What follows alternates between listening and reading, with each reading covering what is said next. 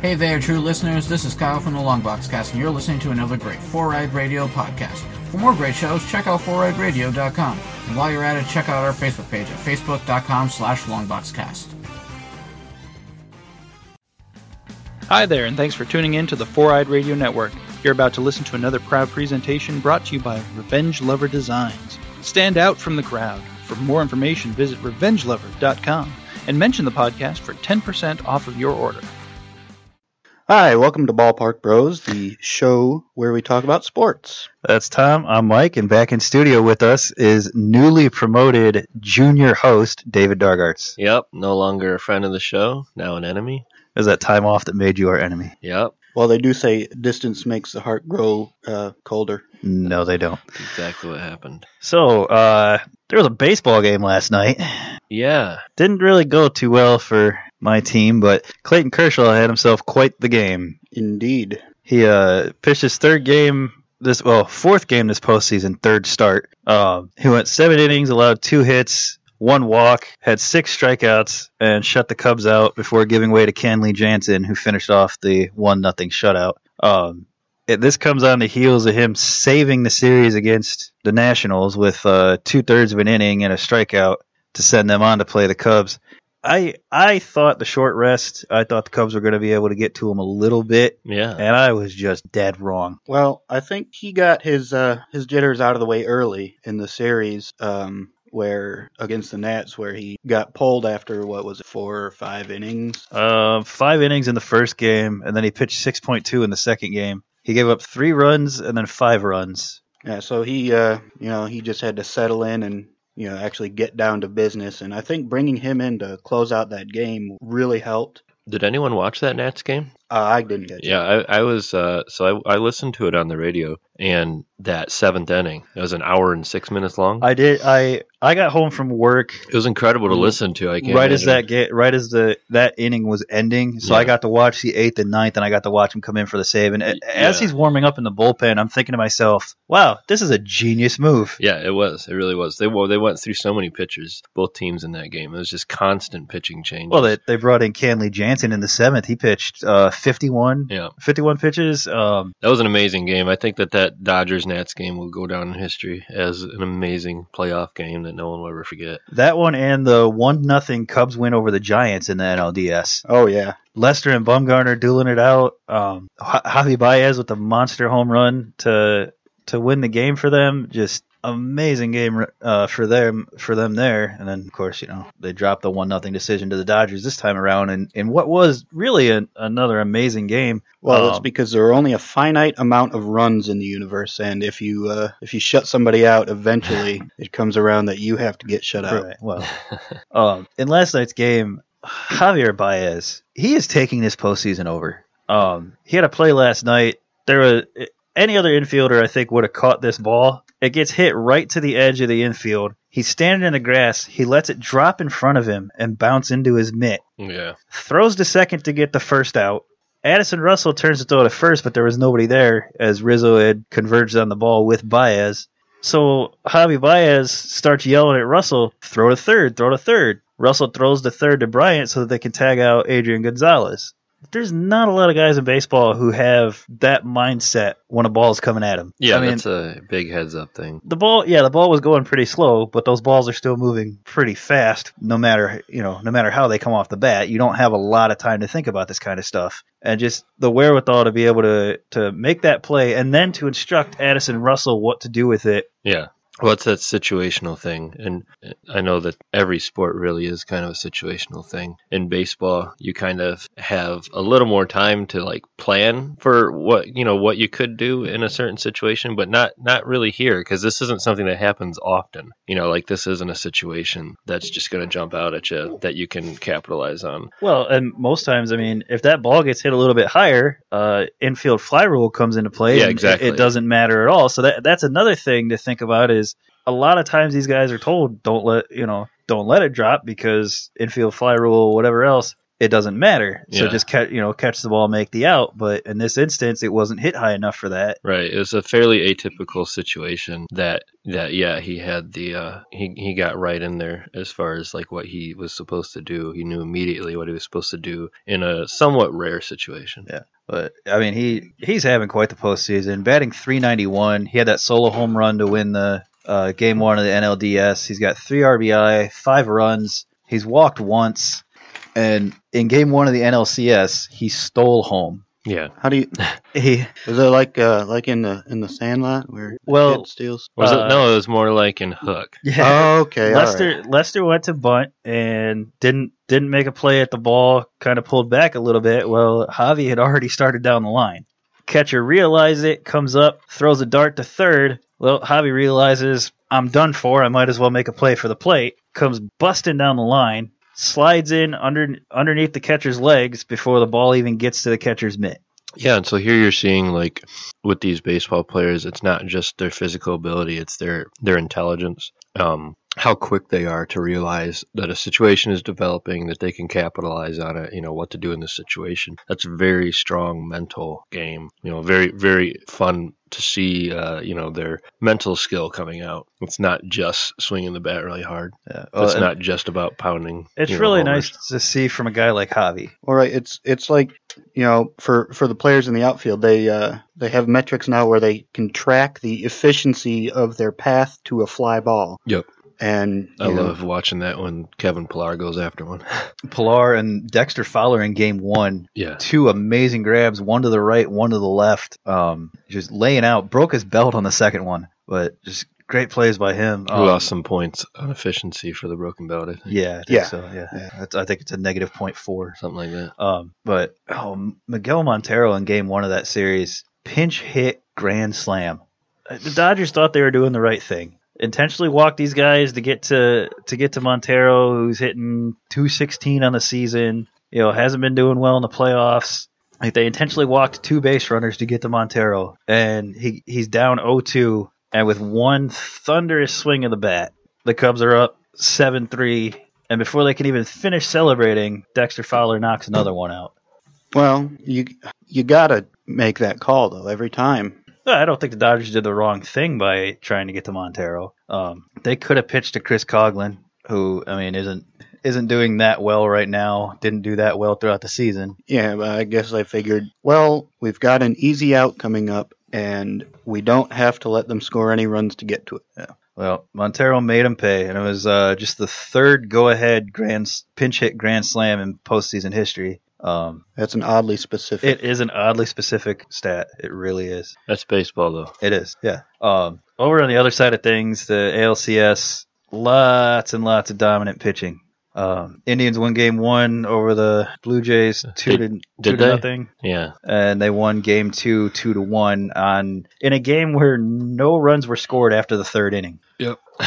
Those those games have, have been tough for me to watch, Yeah. but uh, I mean I'm happy to see good pitching. But you know, Jays are also known for their bats. They're known for their bats more than their pitching. I've I've loved their pitching strategy this whole time. Like I um you know I sent I sent you those comments last week about the pitching strategy, uh, how they went with Stroman in the wild card, who I didn't think was the stronger, the strongest pitcher. Um, but they knew that we could beat them with our bats, so that we could start Estrada in the first game against the Rangers, which a series that we swept. So I really liked the. Uh, I think the pitching strategy was brilliant. But yeah, we don't, we didn't have the bats at all against the Indians. We uh, they play game three today. Um, That's at eight o'clock tonight. I think so. Yes. Yeah, yeah, they're pretty much all at eight. Yeah, I'm I'm just a little surprised that the Blue Jays haven't been able to get their bats going against these Cleveland pitchers, Yeah. who I thought out of the out of the teams in the postseason, I thought Cleveland had the weakest pitching. Yeah, I thought that uh, it was a great matchup between the Indians. I thought there was a matchup that favored the Jays. Now, I didn't think this far ahead, obviously, because I picked the Jays to lose against the Rangers. So w- when we did those picks, um,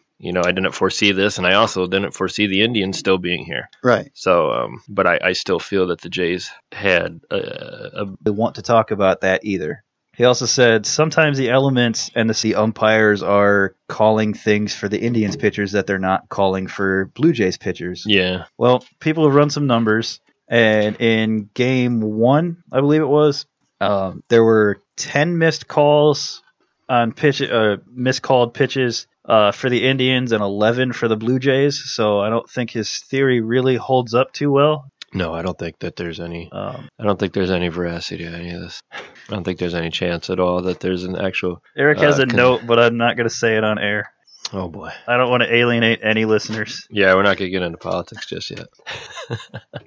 Maybe in a few weeks. We we love you all, Democrat or Republican, as long as you keep listening to us. You have to ignore them. Yeah, I, and I would say if this was going to come from somebody on the Blue Jays, I'd expect it to come from him. Yeah, no, Just I- his personality. right. And people are gonna take it really, really, really seriously and be really pissed off at Joey. I don't think there's But- a reason to be pissed off. No, I- it's like you just you gotta let them. You just gotta let them be frustrated. I just mean, kinda, this is I just how it gotta goes. shake my head at it. Really, yeah, I That's just all. yeah, I don't even really pay that much attention to it. It's like players say things, whatever. yeah. He's he's he's not about to go hire a crack team of lawyers to figure this out. He's just pissed. Yeah. you know, No, he's I- not he's not happy with how things are going. Right. Well- I get it, but you know, just on top of accusing the Indians of stealing signs, then this comes out. It just seems like the wheels might be falling off now for the Jays. I, I hope that's not the case. I would still like to see this series go, you know, six or seven games, but it it does seem like things might be unraveling for them off of the field right now. Well, really, it's it's honestly up to Bautista to change it.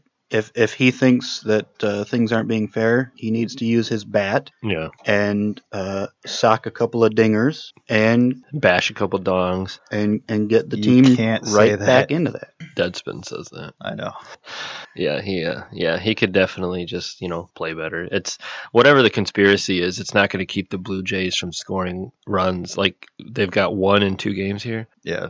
Yeah, but yeah, it, even if even if there is this big conspiracy, you'd think the Jays would be able to do something. I don't think the conspiracy is is so widespread that you know it's kept them to one run. Their No. bats have also kept them to one run. Yeah, Also, the Indians' defense has been tremendous. yeah, they've been terrific. Uh, Lindor has made a couple of pretty amazing plays at short, and Kipnis has made a few himself at second. So it uh, it's a good series all around for the Indians right now. And I know we didn't repick things after Boston got knocked out for the AL side. Nope. My pick would have been the Indians, regardless of this 2-0 start. What about you guys? Um. Well, I don't know. I think I think it probably would have been the Indians, but there's there there's no way to count out Toronto and their bats. And I still think this game, this series has a few more games in it. Yeah, I, I and I know it's gonna sound homery, but I still would have gone with the Jays against the Indians. I still I still think that the Jays Indians white uh matchup is a really good one for the Jays, but I mean we're we're not seeing that now. But I, I think if we would have repicked, I would have picked the Jays just because they just swept the Rangers and the Rangers were so dominant this year. Right. You know, they back we back into the uh, the top wild card spot. Um, we beat Baltimore in such dramatic fashion, and then with seemingly no trouble at all, they sweep the Rangers. Yeah. Um, so I think that was kind of telling, and that kind of informed me that okay, Jays woke up again. Uh, and when this happens throughout the season, and they'll be asleep for a little while, then they'll wake up and they'll win a million games in a row. And I thought that that's what we were going to see here, but the Indians, I guess, didn't really care about that. No, Uh, they have their own agenda Yeah. right now, I think. Yeah, and that's another thing. Yeah, it's like th- there are two teams here, and they've all got their own um, motivations and their Yeah. own desires and emotions and everything, and they've each got their own skill. Right. So, So after what we've seen so far on the NL side, we're all still on the Cubs. oh yeah, Uh, yeah. I mean, really, the the Dodgers are just gonna have to play better if they want to. I saw a meme saying Kershaw was just announced as a starter for games three, four, five, six, and seven. yeah. Basically, I don't. Yeah, Kershaw. Oh. Pretty much, he's the only one that that the Cubs really. Yeah, Mata, worry Hill. the score was one nothing because of Kershaw. Yeah, I, I don't think Mata or Hill are going to be able to do very much against the Cubs. Um, the Kershaw is one of those. He's one of those once in a lifetime pitchers. Of course, you know we've got like six of those right now in the league. Yeah, But- how's that work? Six in a lifetime. six pitcher. in a lifetime pitchers. He's one of those six in a lifetime Yeah. pitchers. you know him, Bumgarner, Arietta, Lester this year. Uh, it just you know the list the list can go on. These these dominant pitchers that yeah you're not you're not going to get much more than three hits off of them. So you better make those three hits count. You know, no one else on the Dodgers staff is even close to Kershaw right now. So Well, they just uh, they need to worry more about getting to the Cubs pitchers than they do pitching a great game. it's a little easier said than done with uh, top two in the NL in E ERA with Lester and Hendricks. I think Lester had two four four, Hendricks had two thirteen. Well, lean in to those inside pitches. Yep. Get yourself a couple of bases. That's how Tom got through Little League. Yep. His on base percentage was through the roof. He has a couple concussions that he can't blame me for. Who? So over in the world of the NBA, Chris Bosch is currently on the outs with the Miami Heat. Um, Is he's he- he's is he going had to Cleveland? uh, LeBron would probably like it. Uh, he's had blood clot issues, and so they wanted to be they wanted to be very cautious with him coming back, and they've been a little overly cautious at times. Uh, he's been he's been cleared by a doctor at one point, and they still weren't too keen on playing him. And now, obviously, the blood clots have returned, so he he was sidelined this past year for a good chunk of the season. And now it seems like the Heat aren't going to let him suit up for them again, but they're also going to wait until the deadline for players to be released to make it onto another team for the playoffs. So I, it's like March 3rd or something like that. If you're released after that date, you can't play in the playoffs for another team.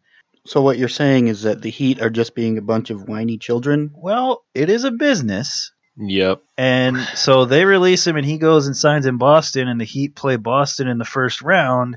Chris Bosh has that extra motivation, maybe has four double doubles, and Boston sweeps Miami. It's a business decision, and I understand that. I don't blame them for it. However, when you're making those types of business decisions, you need to be careful because now, when I don't know who the next big for free agents, Absolutely. And it's I, I think you need to be a little more upfront with the player in this situation too. And you know, if you plan to do that, just tell them, Hey, we plan to do this. I mean that sure that makes you look evil and and and you know, like the Steinbrenner ish. Yeah. But at least everyone knows what they're walking into. I don't get why they don't try to trade him for at least a couple of draft picks. Because they're dumb. I don't think Pat Riley is dumb, Tom. Well, Tommy, who? So, David, what are your thoughts on the Heat doing this to Bosch?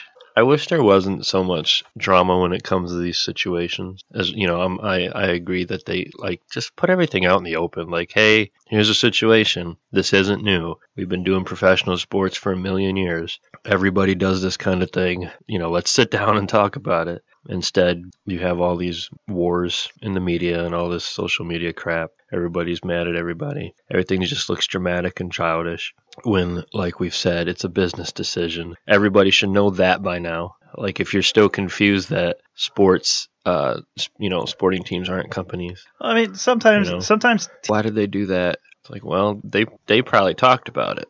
They didn't talk to us about it. I think that's another problem too. Like the fan, like the public, you know, we don't know what happens behind closed doors. Maybe every single one of these things is discussed in a Right. meeting with everybody, and maybe we're just spinning it. You know, right? That, I mean, that could the be media too. and the public could just be spinning it when there's really no drama at all going on in that building. Right. Yeah, I mean, there's a good chance that the Heat have talked to Chris Bosch about this and that Chris Bosch is at peace with that decision. We don't know, but I I still think it's bad form for them to do it this way just because they're not going to they're not going to be able to attract free agents in the future. Right. So, um, not a lot of shockers in college football this past weekend. Uh, one game looked like it was going to be a shocker. Uh, Wisconsin was leading OSU 16 to six at the half. OSU scored a couple of touchdowns, one in the third and one in the fourth, and then um, Wisconsin took the lead 23-20 before OSU tied it at 23 to send the game to overtime. Uh, Wisconsin was pretty dominating in the first half of this game.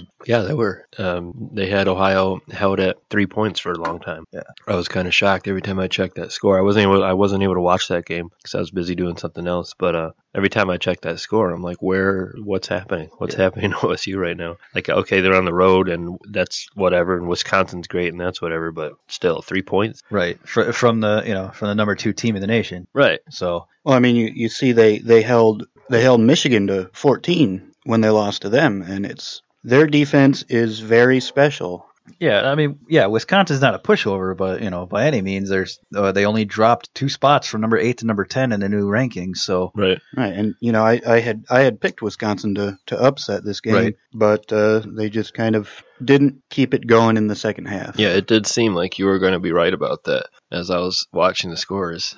yeah, um, OSU did win in overtime. Uh, JT Barrett passed to Noah Brown for a seven-yard touchdown. They made the PAT, and Wisconsin couldn't answer. Uh, their quarterback was sacked on fourth down, uh, ending the game and sealing the victory for Ohio State. So we're at uh, Alabama number one, OSU number two, Michigan number three. They moved up because uh, Clemson did not have a good game. Yeah.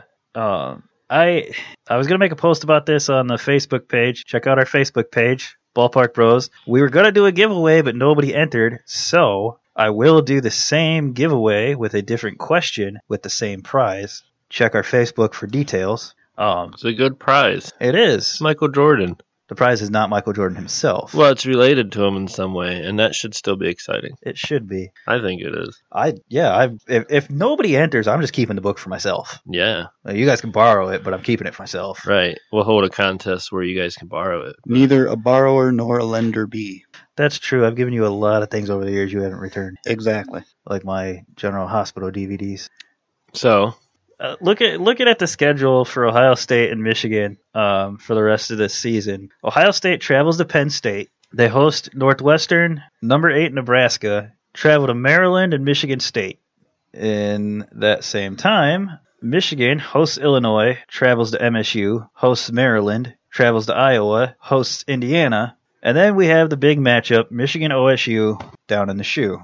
They're ranked two and three right now. I don't see either one of them losing any of those games. even the Yeah. game where they play each other. Well, i leading up to that game. Yeah, no, I don't either. Yeah, I, I don't it's see gonna either be- either one of them losing losing any of their games between now and then. yeah, I don't either. Um, now, the number one team in the country, Alabama, in that same time this weekend they host number six Texas A&M, and then two weeks later travel to LSU, number twenty five LSU. Yeah, I think Alabama will win that one. I Um, then they host Mississippi State, host Chattanooga. don't see LSU winning. Honestly, they haven't been doing too great against. I mean, they're they're four and two, and They're four and two, yeah, but You know- against Alabama, I don't know. I have a hard time seeing it. Uh, I I like to have a little bit more trouble against LSU than they will against A and M. Um, I actually, well, not to give away our picks for this coming Saturday, I actually kind of expect Alabama to crush A and M. So Spoilers. yeah, well, it's not like we're good at this anyway because I pick it that way. That means A and M's gonna crush Bama. We we we're done doing picks, guys. We're done. Yep, it's over. We're gonna here's what we're gonna do from now on. We're just gonna have Eric pick, Yep, our producer's got a pick. He doesn't know anything about anything. and he's going to do better Yeah. than we have ever. He's gonna nail it. He picked a really he dra until his team lost. I, I described that uh, a couple different ways. His was stunning, and it's it's a it's only one game, Well, and in game two, he just had two shots on goal, and that's it. right? And it's you know that one game was still an historic one with the four goals in his debut game. So obviously he is good, even without Right. scoring anything in the second game. He's he is really really good. Like I'm excited to see what happens this year with him. People want to throw Gretzky's name out immediately. Well, but it's you can't do that after just one game. Like, okay, so Gretzky didn't score four, four in his first game. You can't do that after 3,000 games. Well, Yeah, we got to wait a few more games. no, nobody's Gretzky. you really can't do that because Gretzky would have uh, led the Leafs to a victory. Yeah, yeah, that's what Tom, Tom said after we, after that game. Um, when all these Gretzky comparisons were being made, Gretzky said, "Well, yes, Gretzky would have went out there in overtime and got that fifth goal." Um, yeah. No, I I was very impressed. I think it's I think he's going to have a good career. Um, Yeah. We've had a lot of we've had a lot of top picks kind of falter in recent years looking at you Edmonton's entire roster. Um, They're going to be good this season. They're going to make the playoffs. Edmonton. Yes. I tend to agree, but I, you just look at it and they haven't had a lot of success right out of the right out of the gates with some of these kids. But I, do- I do believe they they do have it together. But no, Matthews put together a really good first game. I think there's a lot to build on as the season goes on, and if Toronto's going to be competitive, I do believe that it's all on his shoulders. yeah, I think that Toronto's getting a lot closer to having a team that might, you know, squeeze into the playoffs again. They haven't been there in a little while. Yeah. Um, they haven't been even close, but they got a lot of these. They, you know, they got Kadri, they got these younger guys who can be good. Right. Um, Well, and they finally have a, a GM who knows what he's doing. yeah, yeah, they Lou got Lamoriello, he's he, Yep. he he was the GM in New Jersey and he got them three Stanley Cup victories. yeah. Lamarello's not gonna screw around. He turned that team from what Wayne Gretzky once described as a Mickey Mouse operation uh, to a champion Yep. in less than a decade. Yeah, with with Lou at the helm, I think Toronto's got a chance to uh, what's the, what's their Stanley Cup drought? Something like 1960 or Uh, 1950. I think it's like 67 years. yeah, Isn't that cute? championship droughts. Yes, we're talking about long championship droughts here with the Chicago Cubs fan. Isn't that cute? He's been waiting 108 years, Yes, I personally have been sitting waiting right there in this chair. 108 years. Uh, I'm gonna go ahead and throw it to you guys for a little bit of women's hockey. I'll be completely honest; I did not catch any of the action and did not even uh, really check the scores with all the baseball It's- excitement going on this weekend. Also, I need to kind of take a little break from talking. My throat's getting a little Yeah, sore. it Well, was, the, uh, it was a bi- it was a pretty busy weekend. Boston had their home opener, the Boston Pride against the Buttes. Yep, they sold out Yeah, too, which they is sold out, which is cool because maybe they'll get a that that right there says maybe they'll move into bigger venues great. Right. and sell out those and get so many more people in there to watch them. Well, and uh, it also helps that they're the uh, reigning champions and Yeah, they won their first three games. They uh, defeated the the Buttes two to one in in a shootout on Saturday. Um, uh, goal scorer was Jordan Smelker for the Boston Pride, and then Shan Darcangelo scored for the Buttes in the third to tie it up and send it to overtime. And so they come away with the win there. And the Buttes have been playing really well too. Uh, Um, their results don't necessarily say that, but the way they've played in these games certainly does. One thing I want to say too, like really quickly about the uh, about the NWHL's um, fan interaction is really great. I, they have to do it at this stage. When you're a four team league, you kind of do have to do a lot of the, a lot of legwork to reach people. But in the off season, they held a uh, they held a vote for each team. They came up with uh, new new uniform designs for every team. Two two new uniform designs that everybody could vote on. So, for example, the Riveter, the New York Riveters, they put up two mock designs. You voted on them, and uh, that's the uniform they went with. I thought that was really cool because the Buttes went from their what gray and black to, to blue. Now they were Yeah, they had a little bit of blue piping on, on last year's jersey, and actually they did hold a vote uh, for the inaugural season for those jerseys Yeah. as well. Right. And so I think that's really cool to get fans into it. Um, I, I love New York's uniforms. Those red ones are awesome. I'm, Yeah. like, I'm, I'm, I'm planning on getting an Amanda Kessel jersey pretty soon here. But, uh, and then, yeah, our second game, w- uh, speaking of the Riveters, that was the Riveters Riveters, and the and- Whale.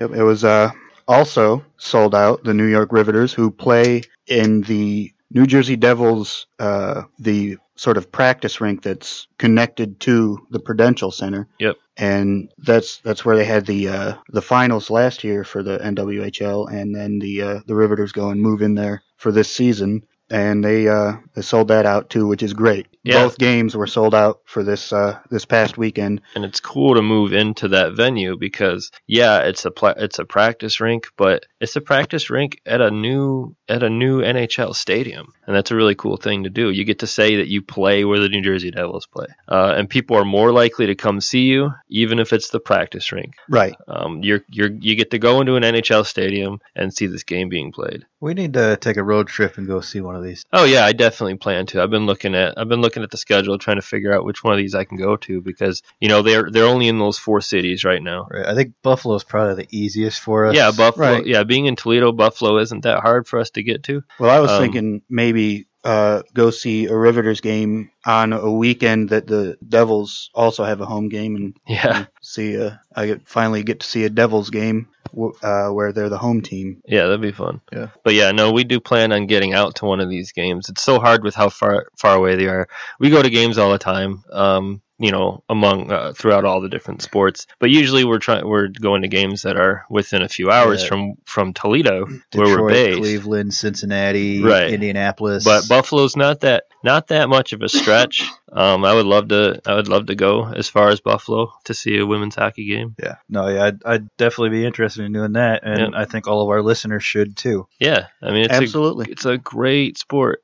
NWHL is so much fun to watch. You got very talent. You got Olympians here. Pretty much everybody here played, you know, for Boston College, Boston University, Minnesota Gophers. Like you're dealing with the top American players, and many you've got many Russians, and you've got some Canadians. You got Japanese national team goalie playing for uh, the Riveters. So you're you're you have world class hockey players on these teams. Yeah. it's worth traveling for. It's it's definitely something to look into for those of you who are in those areas. Yeah, definitely. Yeah, I, I think you should. I'm. I mean, I can't imagine ticket prices are ev- are even that bad. Like I think you guys. they're right around fifteen bucks. Yeah, so that's great. You know, you guys can just travel down to one of those games and you know soak it in. Try to get as excited as we are about it.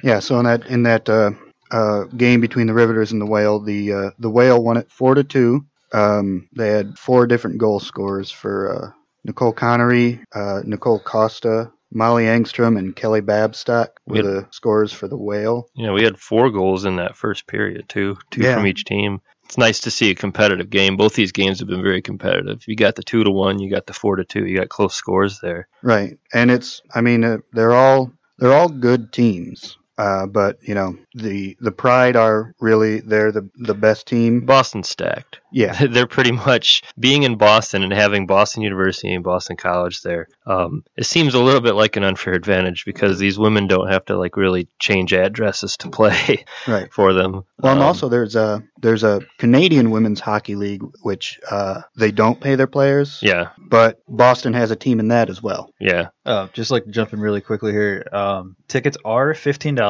for ge- it's general admission, okay, and there is also an option, and I highly suggest that everyone takes advantage of this when they buy their tickets to donate to the National Women's Hockey League in ad- in addition to the price that you're paying for your ticket. Um, it, it looks like it could be any any amount of money you would want it to be. So you can pay fifteen dollars for your ticket and chip in another seven dollars yeah, and and- s- you know s- that's still an incredibly low price for a professional sporting event. yeah. I think so. And what what's a good draw for me too about like buy like what gets me more what makes it more likely for me to like buy apparel is that money is going straight to the player. So if you buy, um, you know, if you buy a Hillary Knight jersey for for for the Boston Pride, it's one hundred and twenty dollars. Some of that money is actually going to Hillary Knight. Fifteen percent. Yeah, so that's that's a pretty decent amount of money going straight to the player. I mean, obviously, players in other sports get paid too from jersey sales. But they Right. also but they also have inflated contracts and you know can make millions of dollars. The uh, the top contract in the NWHL right now is twenty six thousand dollars. Yeah, that's Amanda Kessel. And another thing about like how I was saying about how the Boston teams are so cl- you know it's they're so stacked because of those colleges r- right there. Amanda Kessel played in Minnesota, and she had to move to New York to play for the Riveters, and then she has to travel from New York City to New Jersey to practice and to play, and that's a two-hour trip across that bridge. You know, so you're you're making twenty six thousand dollars trying to survive in New York City and then make a two hour drive to work every day. It's you know it's pretty tough. Well, But ho- hopefully, uh, Big Brother Phil can help her out a little bit. Yes, yeah. Unfortunately, the rest of these players don't Right, always have right. a big brother in the in Right, the NHL right. who's yeah. Well, and it's it's it's another thing too that um, a lot of these players are making the choice to play uh, professional hockey over, say, coaching at a at a college Right. or high school where they would make considerably more. Yeah. Uh, it's they've put out a good product that I think uh they just need to get the word out now. Their social media accounts are great. Yeah, they're all very active. Uh, we've a- actually with the page, I believe we've followed all four team, Yep. all four teams, and um, on on on Twitter and everything. Which check us out at Twitter uh, at four E Ballpark Bros. Uh, we we've retweeted a few things from the from the women's hockey and a couple other things from individual players and whatnot. So you can check out all the NWHL stuff over on our Twitter too. Um, I'm gonna hop into football now. Uh, we're gonna start off with Cam Newton. Okay. So we're we're gonna go back and we're gonna go through the timeline here. All right. Cam Newton plays a subpar game against the Falcons, Right. skips into the end zone like a five year old, Yes. gets lit up, Mm-hmm. Kablamo. exits the game with a concussion, Right. misses the next game, Which is good.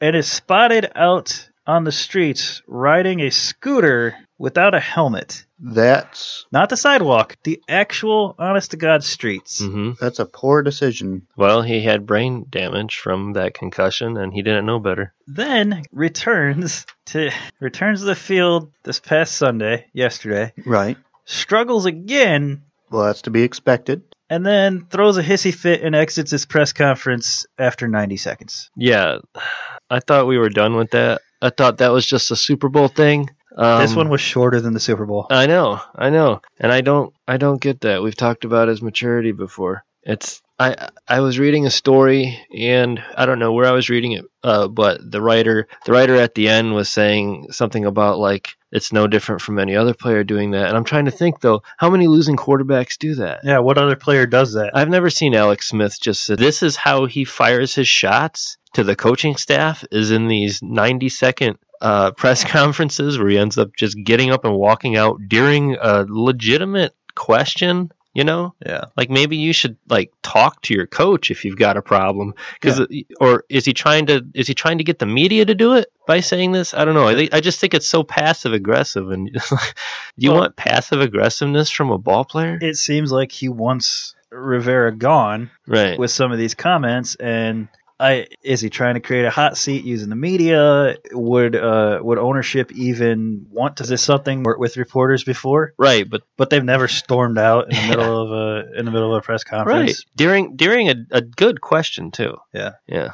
I don't know. It's it's something that's going to keep going on until ownership makes him address the situation. And- but I, I get not being really happy after that game. Um, you know, as a Saints as a Saints fan watching us win, I was not happy. I'm not happy winning 41 to 38. right, That that that sucks. I mean, that's the Saints defense. We will let anybody go blow for blow with us, and it will always come down to I guess last possession. right. Well, uh, hopefully this situation gets addressed. Hopefully the NFL stops trying to force Cam Newton down our throats as the new face of the NFL because he's you know they're, they're all about this play 60 movement and setting a good example for kids and everything athletes should not be role models for kids i firmly believe that but it, the nfl thinks that they should and, And Cam keeps- Cam actually is really good with the kids. Like he goes out and does a lot of stuff with his community and with the kids. well that's great but, but- but they're yeah. still watching him on sundays and they're still seeing him act this way Yeah, exactly. So yeah, the kids the kids are getting both of these things, so that yeah, they might be a little confused about how to act. Well, and you know he's out there, he's helping with those kids, and tho- then those kids will start to look up to him, and then they'll think, "Oh, that's the way you're supposed to act during a football game." Yeah, and, I, and honestly, I, I want to see Cam come around and be I- like I want to see him continue to be a good football player because he is a pretty good football player. Yeah, no, uh I'd, I'd love to see his attitude. I'd love to see a change of attitude with Cam. yeah, Newton. we're, we're not rooting against him. We're we would like for him to be better with the losses, and you know maybe a little more because it's just gracious with uncomfortable. the Yeah, victories too, because I know, that, and we've a lot talked of flash when he wins, and One one Yeah. step at a time. Well, we talked before about like how we don't want to tell players how to act, but this is a little toxic. You know, this is a little different than Odell Beckham destroying a, a kicking thing. right, this is going to infect the locker room at some point. Yeah, When you see your leader doing this kind of thing, right. Does he talk to his teammates like? Does he treat his teammates in this way? Who knows? right, In meetings, does he treat his teammates like this and the coaching staff like this, where he just ignores them, looks at the floor, and says, "I'm just following orders" and all that crap? You know. yeah. uh, So who knows? Hopefully that turns around because it, it is getting it is kind of getting out of control. Yeah, I- it's getting a little toxic. Um, it's a story now. We talked. We've been talking about it for about ten minutes here. yeah. The I'd media love- talks about it all I'd day love long. for this to be the last time we talk about it this season. I really would. Yeah. But I don't think it's going to be. I firm, I, I, I definitely expect to be talking about this on next week's show too. Yeah. But so uh, Tom and I, after we were heading home from the show last week, had uh, Dan Levitard on the radio for some reason, um, and he they they were discussing a conversation they had had with Robert Ory, uh, pretty average basketball player. Uh, won five champion, five or six championships throughout his career, maybe more. I might be shortchanging him. And they had once asked him, "Would you trade your rings for Charles Barkley's career?" Now, Charles Barkley, phenomenal career statistically, never won a championship.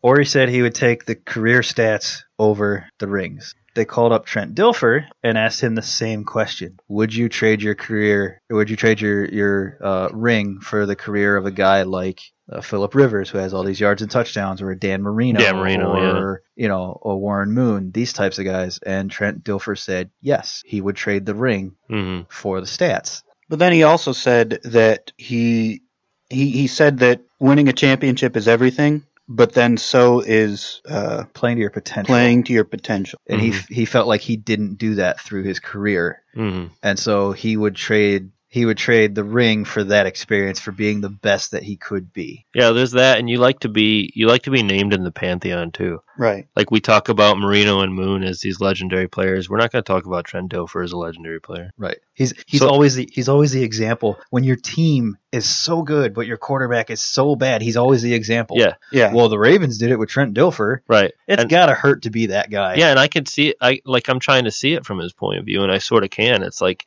you you want to be listed with these other names. You want to be thought of and remembered, and everybody wants to be remembered, especially athletes. And are they going to remember Trent Dilfer forever? Are, are they going to remember him longer than you know all these other guys? Are they going to remember him uh, after his uh, TV analyst career is over? Yeah. Right. Uh, he's he's always gonna be that punchline, him and Brad Johnson. right. Yeah. You know, of the two Bucks. yeah, two two two of the probably worst quarterbacks to win to win a Super Super Bowl. Bowls. Yeah, yep. No, I, I can see it. I can see it in some cases. You know, you're asking these guys who are who uh, they're not like flashes in the pan, but they're not the reasons that they won the Super Bowl. Right. Yeah, definitely. At least, especially in the Buccaneers case when they won that Super Bowl, uh, he was not the reason they won that Super Bowl. No, I mean, he did have Johnson. a great Super Bowl. However, that was it, the defense did it. What they had two or three defensive touchdowns in that Super Bowl and Yeah. just absolutely dominated Yeah. Rich Gannon and the Raiders. But um, I I would be interested to hear uh, Eric. Can we get Dan Marino on the show?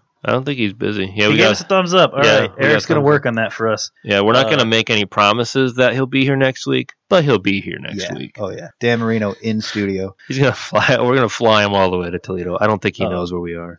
I, I would be interested to see what, what a guy like Dan Marino would have to say about it, or a guy like Warren Mood at- would have to say about it. Would you trade all of those passing yards and all of those passing touchdowns to be a guy like Trent Dofer, who maybe only threw for a quarter of the yards that you threw for, but you still get that Super Bowl ring? Right. Yeah, that, that'd be an interesting. Yeah. Well, I think Dan Marino would just want to be drafted a year earlier. Or uh, a couple picks earlier. yeah. Yeah. Probably. If he would have been, if he would have been the quarterback of those Steelers teams, Oh yeah. Yeah, that'd have been sick. Uh, but uh, I I don't know. I mean, none of us have. We've all been athletes at one point in our life, but obviously never on any kind of grand stage. No, not, Um, not even. I've had personal success. I've had team success.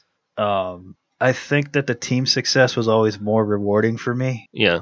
I don't think that I can really comment honestly. Like I don't. I don't think that I'm anywhere close to being able to comment on what I would want one over Right. the other. Like yeah, obviously I have a lot of pride and you know I've got an ego and I would love for people to know who I am. But at the same time, like I would also like to look down at my hand and see that thing there. Yeah, So yeah. It's it's a difficult question to answer Well, for a it's- lot of the athletes. See, I, I had the team success, and I was I was really not that great at my chosen sports, and it was always nice to get the team win. But you, I, I kind of agree with Trent Dilfer, a sentence I never thought I'd say. Um, it would have been nice to have pushed myself that little bit harder to see, you know, see what what can I do, what am I actually capable of, Right. and and you know, if that had come at the expense of the team success, I don't know how I would feel about that. Right. Yeah. I mean, uh, Tom, Tom and I did track um, it- while we were in high school, and I, God bless Tom for all the heart that he had. He just didn't have the legs to do it, well, but he was always the greatest teammate. yeah, And I, I, uh, as someone who had the who had the personal success on the track, I do know what it felt like, but I don't think I was as good of a teammate as Tom was, and I. I wish I would have been as good of a teammate as Tom was. yeah. I think maybe whatever side of this you're on, you're gonna want the other side. I think possibly. so too. I, Yeah. I really do. Um, and like I said, you know, that that winning as a team always felt better to me than winning by myself. So um, I, it's it's an interesting debate, and obviously, you know, for us on a small scale, it's it's a little bit easier to talk about. But yeah, I- interesting to hear both Ori and Dilfer say that they w- that they would take the stats. Yeah. Right, and uh, they they had also said about do you think Philip Rivers would want to trade with Eli Manning? I think that's a no brainer because they have similar stats. And Right. Eli has two rings. I think Philip Rivers Totally. would want to. Now, They could have. I th- yeah, that that draft. Um, I think maybe a, a better comparison for Philip Rivers would be a guy like Brad Johnson. Yeah, Would you know? Would you cut your numbers in half to add a Super Bowl ring? Right. But uh, interesting debate, and I you know I hope to hear more from other from other athletes on this. Uh, hopefully, hopefully Dan makes it to studio next week and we can ask him. Tom just destroyed our entire operation. Oh my god. T- Tom, Tom just sacrificed his knee for the show, but Ow. al- almost blew up the entire table that has all the important machinery on it that makes this show possible. The the cans and string, We would have been out dozens of dollars. literal dozens. But anyways, Um, the Las Vegas Raiders. Yes. That's gonna be a thing, right? Uh, well, Uh. they uh, Las Vegas approved a bill to fund a stadium, so they clearly want a team there, yeah, and you- they have for some time. yep, Well, they got the hockey franchise. yep, Yep. they're getting hockey next year. And they uh, uh, owner Mark Davis has said that he will be, you know, the next team to move, and he will move to Las Vegas. Um, and right now, it's not. It, it won't happen next year. Uh at the earliest, it's going to happen is 2019. But the Raiders do still need 24 owners to okay it. And with the way they acted after this last attempt to move, I don't know if they're going to get that. Well, I think a lot of it will depend on how well the Las Vegas hockey franchise does. Yeah, uh, I think that sports uh, will do really well in Las in Las Vegas. I don't I don't know what the history of is of sports being there. People have always thought it's not a great place for sports, but I'm not sure why they think that. We had the we we actually had the Las Vegas uh, Wranglers East Coast Hockey League team there for a while. Yep. But they and you know that's just East Coast Hockey League. That's a couple leagues down from the NHL. But they're fairly popular and uh, the NBA does fairly well when they do their preseason games out Yep. there. And did, did they do the All Star game out there, or is that coming up? Uh, I'm not 100% 100% sure on that one, but like I don't understand what the aversion was to putting pro sports there. I think The gambling. yeah, w- well, yeah, that's true. It's- yeah, it's the gambling. Yep, there it is. Well, and it, it's that, and they, they, they think, well, are there going to be any actual fans of the team, or is it just going to be a bunch of out of towners coming for when their team is in town? No, Here's the thing, though. That region doesn't have anything. Right. right. So there, and there are people that live in that region. Yeah, maybe they don't all live in Las Vegas, but Nevada's a pretty big state. There's nothing east of it until you hit. They've Las Vegas has a population of 608,000. Right. That's big enough to handle a couple of pro sports teams, Right. you know? Yeah, uh, like yeah. what's what's Detroit got these days? Not a whole lot of people and they've got 16. right, and they've got all four. They got all three sports plus basketball. Right. And uh, they, I think they have a soccer team. Actually, maybe. they only have three sports because basketball isn't even in Detroit. Yeah, no, that's in Auburn House. Yeah, But I, well, football used to be in Pontiac. that's true. But uh, but yeah, I don't understand i- if the only the version had to come down to just gambling And it was. because they've got a population there. Maybe people were thinking like, oh yeah, it's such everything there is such temporary. The whole what happens in Vegas stays in Vegas kind of thing. Like no one and people have this idea. I think that nobody actually lives there. I don't know why they have that idea. Yeah. Uh, Las Well, because Vegas. The only time anyone ever talks about Las Vegas, it was oh my god, I got so trashed at Las yeah, Vegas. yeah. Las Vegas has always just been the strip to people, and it's like, Right. no, it's a real city actually. So there, there are real things to do. They have grocery stores, they Yeah. have gas stations. In and Out Burger, probably, maybe. Are they close enough to that? I don't know. But yeah, no, I think that Las Vegas will be a will be a decent uh, uh, city to have teams in. Um, I think that I think hockey's going to do really well there. Um, I do too. you got a lot of teams out there in the West that are huge draws. You got the Sharks, you got who are recently successful. You got the Kings who have been winning cups. You know, yeah, you've got you've got teams right there. right. Um, so yeah, I Uh, I think the Raiders will make the move. I think it will go well. I think it'll be a seamless move. Um, I know NFL owners have had their issues with the Davis family throughout the years, but I do think that once hockey is there and thrives, the NFL owners will want to get their hand in that pot too. totally. There aren't a lot of there aren't a lot of places where there's just a hockey team. right. Yeah, I'm trying to. Th- I mean, aside from the Canadian city, Right. obviously. Like you can't say San Jose because that whole area is full of sports. right. Yeah. They, I mean, yeah, While that- San that Jose's whole its own- market is, uh, is Yeah, San Jose's like you know got got the Sharks, but they're flanked by uh, San Francisco, Right. Oakland. The Niners playing Santa Clara, which is just north Yeah. of San Diego. I mean, over the last few years, Tampa Bay has had just hockey. Right. But Heyo. Hey, oh yeah, because the the buck the Buccaneers are bad. they so are they the still Rays. they still make money off of those They do. I, but They do. quotation. let me have my Mark joke, Sports. Tom. no. You're so rude. I am a fan of two teams that are rivals with two Tampa teams. yes. So I've got- my yeah. joke landed with David. Yep. I did it. Good for you. I pleased half of my co-hosts. I'm enjoying myself. David, you've been promoted to full host. Oh God, I'm not ready for that. All right, Too you're busy. demoted back to friend of the show. Okay. NFL scores. Three. Nobody scored three. Oh, sorry. San Diego 21, Denver 13 on Thursday Night Football. Trevor Simeon threw the ball 50 times. That's 4.6 per attempt, thanks to his 230 yards, one touchdown, and this game was not even that close. No. Um, Philip Rivers passed Dan Fouts for number one on the Chargers passing yards list, and Hunter Henry had 83 yards and a touchdown. Um, Denver drops to four and two. San Diego climbs to two and four. Yeah.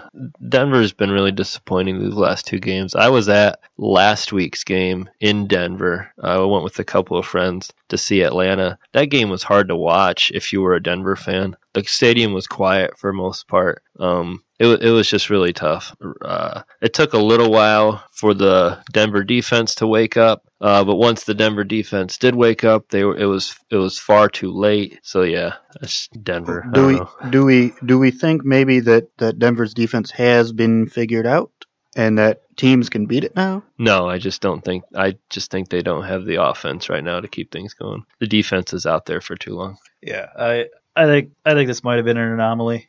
Um, I, I think Denver's defense will be back uh, back to full strength and terrorizing quarterbacks pretty soon. Yeah, they got to get their offense up there too, though. Tre- Trevor Simeon, this is his first game back from injury. That Paxton Lynch, that Paxton Lynch outing was really was really really bad.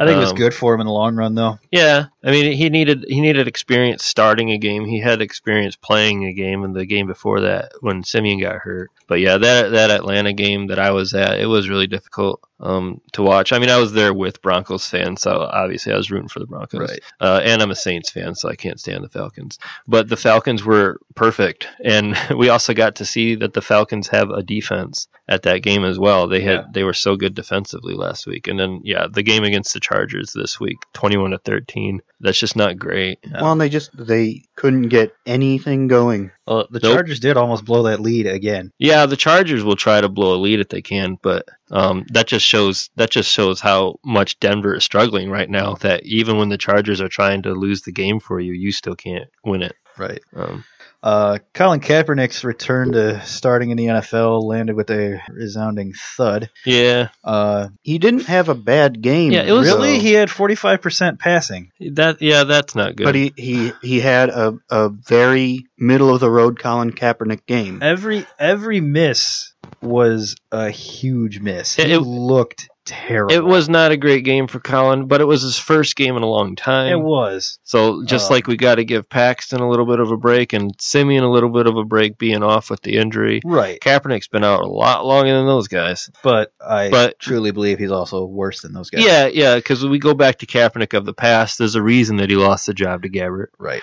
so yeah. Kaepernick's not the best Um, quarterback in the world. Yeah, he finished with 170 or 187 yards and a touchdown, 66 rushing yards and a fumble in the 45 to 16 loss to the Buffalo Bills. Uh, Sean McCoy tearing it up again, 140 yards and three touchdowns. Buffalo improves to four and two, just a game back of the Pats with a game in hand. Uh, the loss dropped San Francisco to one and five. Um, the Who Cares Bowl this week was Jacksonville against Chicago. Uh, That was a barn burner. Jacksonville 17, Chicago 16. Jacksonville improves to two and three. Uh, they only had 54 rushing yards. Amazing they were able to pull off this this win. Uh, Chicago didn't fare much better though. Bortles at 271 yards, a touchdown and a pick. Brian Hoyer over 300 yards again. Um, Yeah. no, Jay Cutler's going to lose his job. he is. Yeah, what's with that? Uh, no touchdowns. Uh, Cameron Meredith had 113 receiving yards, his second straight game over 100 yards. Um, the game that David attended this weekend, Detroit Yeah. beat Los Angeles 31 to 28. Both teams are three and three now.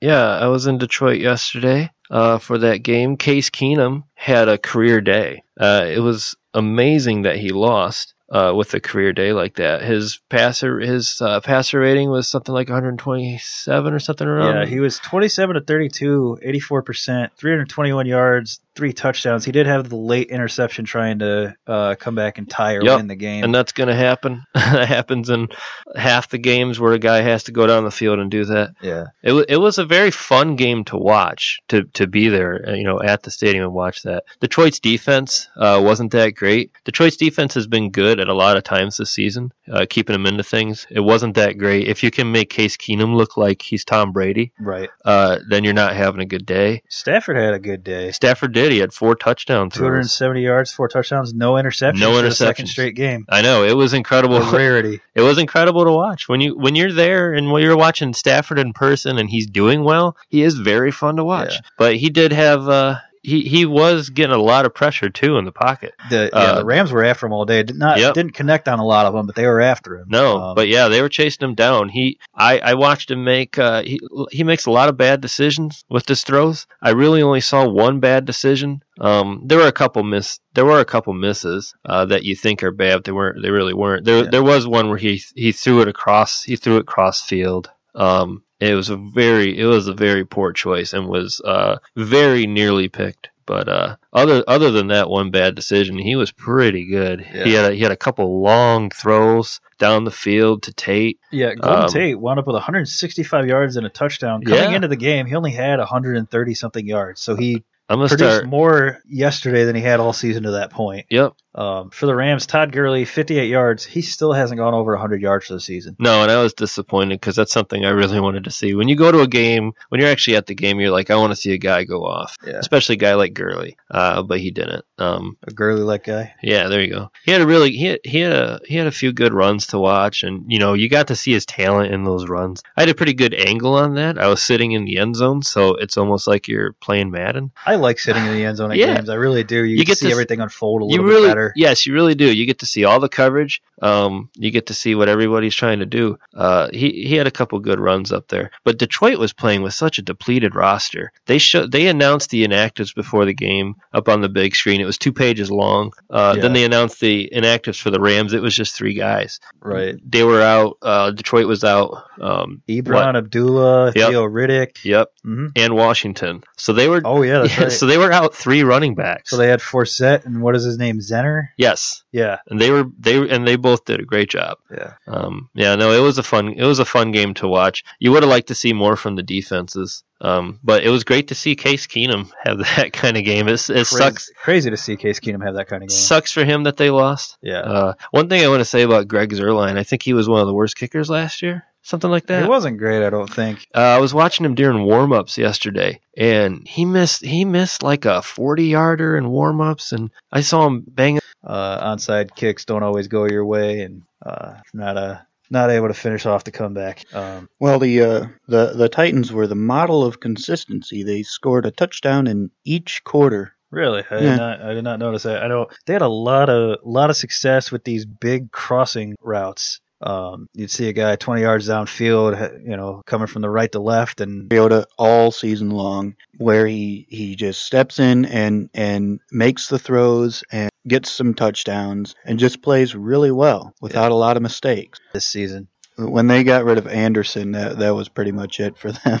it's sad when Derek Anderson's the best quarterback you've ever had. Um, so staying in the day, had an MRI on his leg that revealed a partially partially torn meniscus. Yeah, he left that game yesterday with that knee injury, and uh, I've had a torn meniscus before. I, that injury sucks. yeah, I tore my thumbnail once. I can't even imagine but tearing a meniscus. I mean, that hurt like hell. But then you saw Ben came back into the game as he does uh, with every single injury As- he gets. As many idiot quarterbacks will do. That and that's you know that's a lot of why people do talk about he plays up his injuries so that he looks like a tough guy coming back into the game. Well, no, I, I really think that uh, it's kind of hard to play up a torn meniscus. No, though, I'm not uh, you know? saying this specific Maybe it- time, but maybe it just didn't hurt. yeah, you no. know, you never know. Like maybe it just but didn't. but he had. I mean, I'm not saying that he does. I'm just Right. saying he has this reputation. And, Yeah, right. You know, this is kind of why. Right. I, I think um, sometimes you just kind of need to stay out of the game because you're not really going to help by coming back in and playing at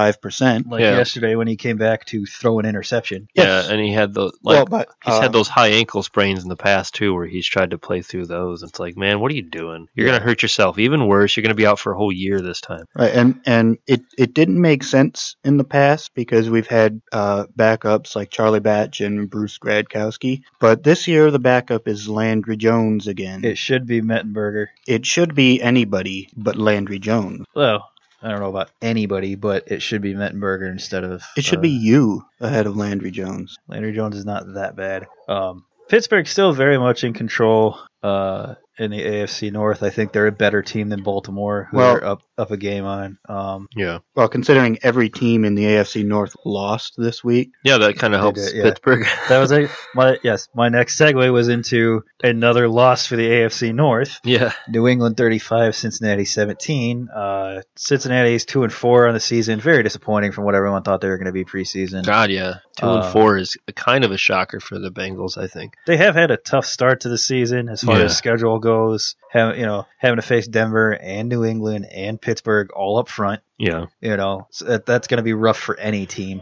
So I mean, you look at those three teams; they are probably, the, well, they are definitely the three best teams in the AFC. So right. having to face them right out of the gates, it's going to be tough for anybody. Um, two of them on the road, correct? They're on, they're in New England. They started yesterday. on the road. they were in Pittsburgh. As They were well. in Pittsburgh, so yeah, Denver was the only one they got at home. Um, Andy Dalton, 254 yards, touchdown through the air, touchdown on the ground. Tom Brady, 376 yards, tou- uh, three touchdowns. Gronk finally had himself a game, 162 through the air and a touchdown, his first touchdown of the season. That's a heck of a lot of yards. Um, for a tight end. Yes. yeah, New England uh, five and one on the year now. Uh, full game up on Denver and Pittsburgh in the AFC, and New England and Pittsburgh face off this week. So yeah, I don't see New England. probably going to increase that lead over Pittsburgh. I don't see New England not winning the division. Right. Although the Bills are right there on their heels and already beat them. Yeah, they could. Yeah, the Bills So- could be fun. That could that could happen. But Uh, Bills just I have don't to know. handle business against everybody else, and they've got a pretty good shot. But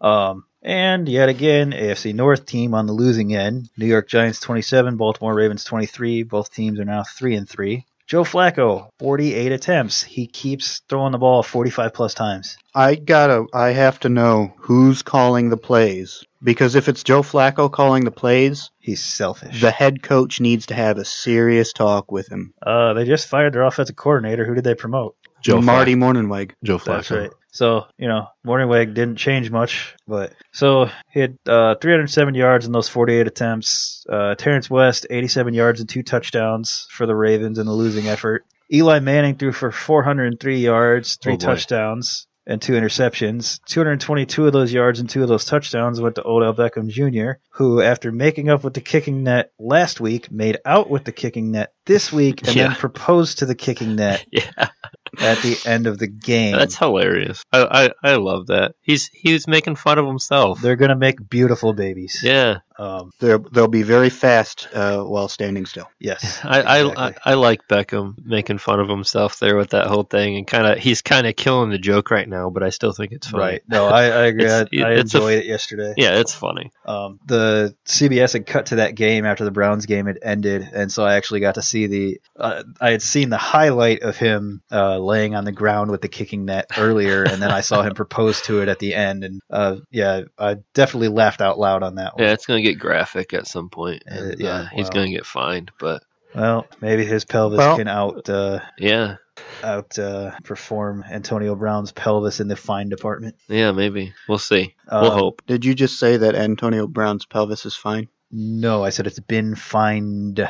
Okay, I just wanted you to clear that up for It's our been listeners. fined. Um, we touched on this a little bit earlier. New Orleans 41, Carolina 38. Again, Yeah. not going to beat a dead horse. Uh, New Orleans improves to two and three. Carolina's Whoa. one and five. They're done. Improves. they're they're done. Yeah, Carolina's done. Uh, they're not making the playoffs. Uh, you heard it here, probably 30th or 31st. I'm sure other people have said it before us, Yeah. but we're saying it again. No, they're, they're- not making the playoffs. They're awful. Like, yeah, okay, they put up 38 points against what the is are the Saints the worst defense? in history, yes. Yeah, it's What are what are they statistically this year? They got it's Uh, I believe that they use the turd emoji Oh, instead okay. of a number. yeah. So yeah, so they're turd. Yeah. And uh not, Not third thir- not third. but tur- they're turdiest.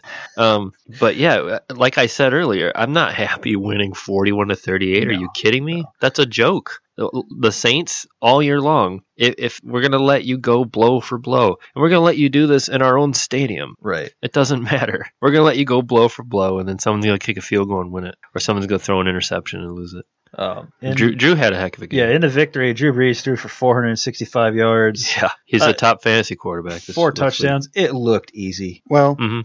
this season the uh, the Saints defense has only allowed fewer than thirty points once. Yeah, that's terrible. Kobe Fleener had a rushing touchdown He did. Um, he had a 50 yard touchdown reception, too. Bounced off a a broken defender play. and- yep. Yep, on a bad on a on, a- or a Bad, bad routes. yeah, it was, it was a bad route. routes. That's what it was. It was a misread, and Kobe Fleener ends up scoring a Yeah. fifty-yard touchdown. Uh, So There's Brandon some serendipity there. Brandon Cooks, 173 yards and a touchdown. Jonathan Stewart returned from injury for the Panthers, had 85 yards and two touchdowns. Um, Philadelphia lost their second straight game. Uh, Yeah, what's Washi- happening? Washington beat them 27 to 20. Uh, Phillies three and two. Washington four and two. Matt Jones had 135 yards and a touchdown. Kirk Cousins had 263 yards and two touchdowns in the win. Uh, Wentz was sacked five times, and they did not have an offensive touchdown. Yeah, Uh, they had a special teams touchdown on a kick return, and they had a defensive touchdown. Malcolm Jenkins had a 64-yard interception return. Um, you know, to be expected. He's a rookie quarterback. He's going to have his troubles. The offensive line was not good for them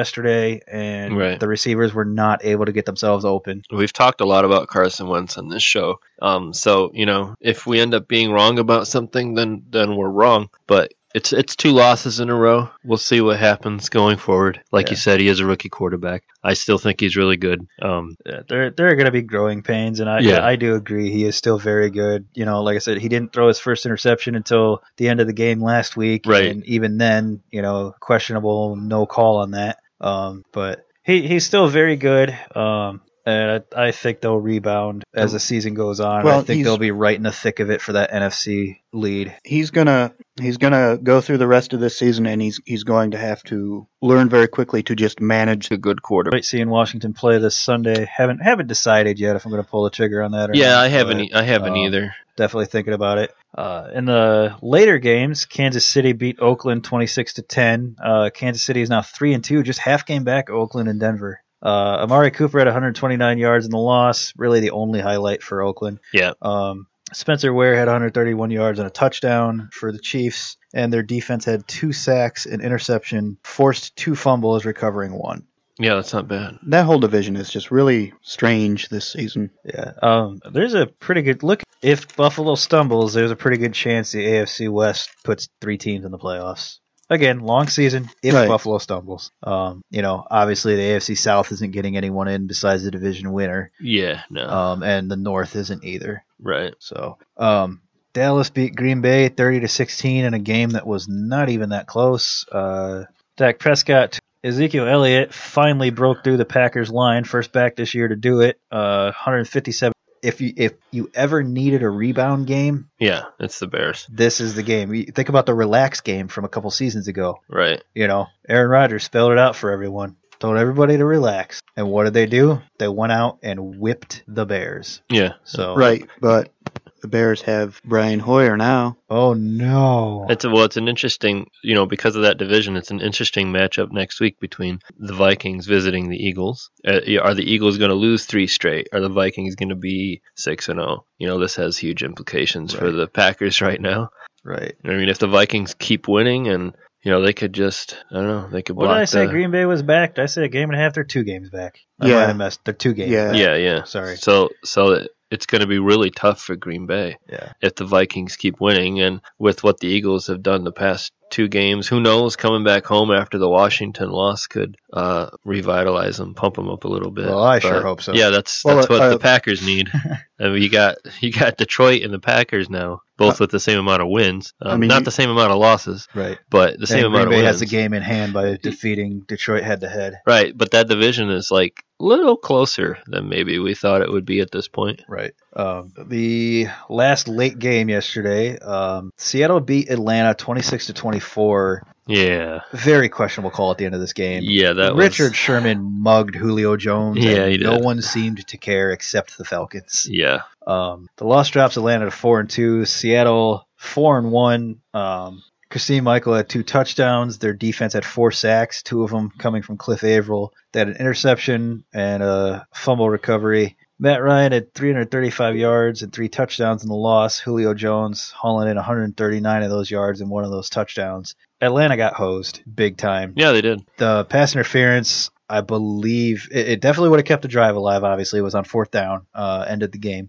Uh, I don't know if it would have put them into field goal range or not, but obviously they still had plenty of time and would have had a sh- would have had a shot or two to move down a little bit closer from there, or at least throw a hail mary uh, if it got down to it. But just there's been poor officiating all over the league this year. It's been this way for a few years. Uh, just just bad to s- bad to see it cost a team a game like this. Um, Yeah, as much as I personally don't want Atlanta to win all these games, they probably should have won that game yesterday. right. Well, I mean, they you you gotta take advantage of, of all of your chances. And honestly, they they wouldn't have been in that position that late in the game Yeah, if they had taken care of business earlier. But it's you always a still good got to get that call right. right. No, it's always a good point that yeah, maybe the team shouldn't have been in a situation where they lose by two. But uh, you know, Seattle's defense was was great the whole game too, forcing that fumble from Matt Ryan. Yeah. Um, Uh, it was. I mean, it was a good game. Just sad that it was marred at the end like that. Um, I honestly think the way they've played so far this season, Atlanta is the best team in the NFC. yeah, they're not. I know screwing Minnesota around. doesn't have a loss, Right. but I think that Atlanta is the best team in the NFC so far. Yeah, I think, and I, I hate to agree, but yeah, I think they are. Um, Well- they've been they're they're the real deal. To go into Denver like that, you know, and st- and still pull that out, it's, it's such a great defense, a defense that can win games no matter who their quarterback is. Right. Um, that being said, I do also believe that Seattle is probably the second best team in the NFC right now. Yep. And again, I know Minnesota's undefeated. I know that. Well, But from what I've seen from Seattle and Atlanta so far, I believe head to head, either one of them would beat the Minnesota Vikings. well, Seattle and Atlanta both have a better uh, caliber quarterback than do the Vikings, and I mean Matt Ryan's playing at an MVP level. yes, he is. He's, I mean, he's he's going to be the unanimous pick if the season continues the way it is. Realistically, only because they'll finish with a winning record while the Saints finish with a losing record. Because I think Breeze's numbers have been superior to Matt Ryan so right. far, Well, Breeze. Yeah, is- they've been great. especially when you consider the team that's surrounding him. Mm. right. Um, but no, I mean, really good matchup, really good game between those two teams, and I I kind of believe that we're going to see them play in the postseason. So Yep. hopefully we have that to look forward to. Uh, Sunday night football last night looked like a laugher. There was a game last night. Yeah. Um, Houston was leading 23 to 9 or no, I'm sorry. Indianapolis was leading 23 to 9 with 7 minutes left. Houston went on to score two touchdowns in that time, tied the game and sent it to overtime. Uh, Andrew Luck had 252 yards, a touchdown and a rushing touchdown. Frank Gore had 106 yards, the first 100-yard rusher for the Colts in almost 3 seasons. Yeah, Um, Osweiler had 269 yards and two touchdowns, and Lamar Miller ran for 149 yards and a touchdown. Indianapolis had this in the bag, and Yep. they just absolutely blew it on defense down the stretch. Um, and then they blew it again in overtime. They had first possession and couldn't do anything with it. Houston marches right down the field and kicks the game-winning field goal. Uh, actually, Houston would have been ahead at the end of regulation had Nick Novak not missed an extra point early on in the game. yeah, Um, so you know, good for him to be able to redeem himself there in overtime and get the win for them. yeah. I know how unprofessional it might sound sometimes, but God, some of these late games, it's just how do I watch this? You I know, know. how do I I, know. watch? How do I watch the Colts at Texans? You look at the matchup and you're just like, nope, I'm going to fall asleep with Yeah. about No, it's five minutes left in the second. Yeah, it takes a lot of work. It takes a lot of work to watch those when they're the only game on. I it's, it's watched so af- hard to be excited. from the time the Cubs game ended till the time I went to bed. I did watch the end of this game. Right, yeah, and yeah, and I caught some of it too, but it's it's just so you know you see the matchup and you're like, good job NFL, you did Actually- it again. Actually, that's partially untrue. I did watch 10 minutes of Harry Potter and the Deathly Hollows Part 2 with my wife before I Oh. turned on the football. Oh game. yeah, it's it's October. It's Harry it's Harry Potter time. Right, You right. gotta watch So- Harry Potter. You know, I actually, um, for the longest time, I had only seen 20 minutes of one Harry Potter film, and it was the same 20 minutes, but I had seen it like nine times. Yeah. And it was it was the it was the uh, tournament that they have, and the goblet, And the fourth everything one, like yeah. that. yeah, yeah. Goblet of Fire. When uh, the vampire kid bites it, Yeah. Spoilers. Um, I get it. so then Oh, he bites Net- it. Yeah, Yeah. thank you. Um, I didn't get it right away till Tom said he got it. Then So- I then I'm thinking, what did Tom get? so And then I got it. for for years it was the only part of any of those films I've seen. Now I've seen the same 10 minutes of the Deathly Hollows part 2 about 13 times. That's all. That's the only 30 minutes I've seen of any of those films. Hey, wow, still? Still. That's great. That's that's amazing. yeah. And, I mean my wife loves the books, read Yeah. every single one of them. Well, at least the Goblet of Fire part has a uh, sports theme there. it does. and Yeah, that was why I brought it up. Yeah. It's still sports related. So I Exactly. was able to tie it all together. definitely. um, Good job doing that. I And did. it's amazing. You did it with such subtlety, and we didn't even talk about it. To- Harry Potter Bros coming next week. Yeah, Actually, just Goblet of Fire, bros. there's probably already a God, that would work. Probably on this network. Do we have a Harry Potter show, Eric? Can we have a Harry Potter show, Eric? Can it be? Can it be the three of us who haven't read any of the books but we've seen the movies? That would be awesome. And me who's only seen 30 minutes. We would irritate. between two oh movies. my god, we'd irritate so many people. That's a way to build a fan base. We'd irritate really so many people, like more people than the people that are currently listening to this. Right. So sports. Um, Man, the, Tom is so focused on this sports thing. the Why AFC. can't you just live your life, Tom? I am. The AFC South. Not a single team has scored more points than they've given up. Ouch. Ouch. The closest is the Tennessee Titans, who are only minus seven in that category. you know, they're starting to get their stuff together. I think they could make a run at that division. It's three and three. Yeah, they're not that far Only behind. a game back. Yeah. Yeah, they were struggling, you know, early, and they had that, but they had that win against Detroit. Ugly win against Detroit. Yeah, But- a few more ugly wins, and they could be threatening. Right. Well, we'll we'll see. Uh, as the season plays out, I think Mariota is only going to get stronger, and that running attack is going to be quite the force come It'd November, be nice. December. You have a second. He was a second overall pick, was he? Mariota. Yep. Yeah, you have a second overall pick like that. You expect him to do something someday. It's only been a couple years, but Yeah, yeah. Uh, just yeah, last season and handful of games this year so far, but uh, he's looked really good over the last couple weeks. yeah, Um, my son has him as his fantasy football quarterback, and he's been very pleased to have started him Yeah. over the course of the season. Yeah, he's over been- over Cam Newton in a lot of cases. Yeah. Uh, just one more game on the docket for this week. Uh, the Jets one and four visiting the Cardinals two and three tonight. Uh, I believe we all picked the Cardinals. Uh, nobody really actually cares. Um, yeah. because our picks are terrible. Uh, we don't care. You don't care, but we're doing it anyway. Yeah, we've had a rough we've had a rough go of it with our picks. I don't know what the heck it is. I don't know. Uh, we're done. It's over. The- no Uh, more. These teams are not uh, playing the way we expected them this this year. I think we just dumb. I blame the NFL. I blame Roger Goodell. Yeah, But everybody blamed Roger Goodell, Tom. I know. we're at the point though in our show where we do need to take the easy route. Just blame the NFL and Roger Goodell for all of our problems That's true. That's true. while we while we get it together behind the scenes. Yeah. Also, uh, we can blame the NFL for other things in our lives too. Mm-hmm. Mm-hmm. You know, Yeah. everything everything's affected by this show in our lives. Um, so Tom has requested that we stop calling the segment Tom's Bag of Nuts. Um, Those are the nuts. and he wants he he's okay with calling it bag of nuts, but he doesn't want his name attached to it for some reason. Yeah, I don't understand it. Um, I can't imagine why. well, David, uh, I'm gonna re-promote you up those two levels to full host again, Oh boy. and now we're gonna take a vote. Who wants to call it Tom's bag of nuts? Well, do we? Does Tom have something to say today? It doesn't matter. It's embarrassing for him, so we're gonna keep doing it. No, I. I I don't know. We'll we'll we'll do this. We'll, we'll do this. I'm getting that wrong. Assistant delivery boy. Oh my god. Assistant Assist- to the delivery assistant boy. To the delivery boy. Canada, you can have McDavid. He's my gift to you. You know, I think we should. and Peter Budai, who is middling a- as goaltenders go. Yeah, he's been around a little a little while, not really doing anything. He's kind of a journeyman backup. Well, too bad every team doesn't have a backup, Kari Letton or Ante. Yeah. You guys have two backups, no starter Yep. in Dallas. Yep. Remember, don't let the anti Niemi touch the Niemi. What is Dallas? They're one and one right one now. and one. Yeah, we're Plus- still we're still very uh, early in the NHL season. Right. Yeah. There, I mean, nothing's been proven yet, other than the fact that Austin Matthews is awesome. Chicago is underperforming. They are. They're one and they're one and two. They're last in that in the Western Division yeah. Um, or conference or they can't kill a penalty. Group Um, or whatever. Absolutely not. I, I watched uh, both of their losses, um, and they just seem lost out there on the penalty kill. They can't get the puck and get it out of the zone. Um, there, are, there are shots coming from the blue line, right, right from the center of the blue line, and it's uh, they're just going right through Crawford.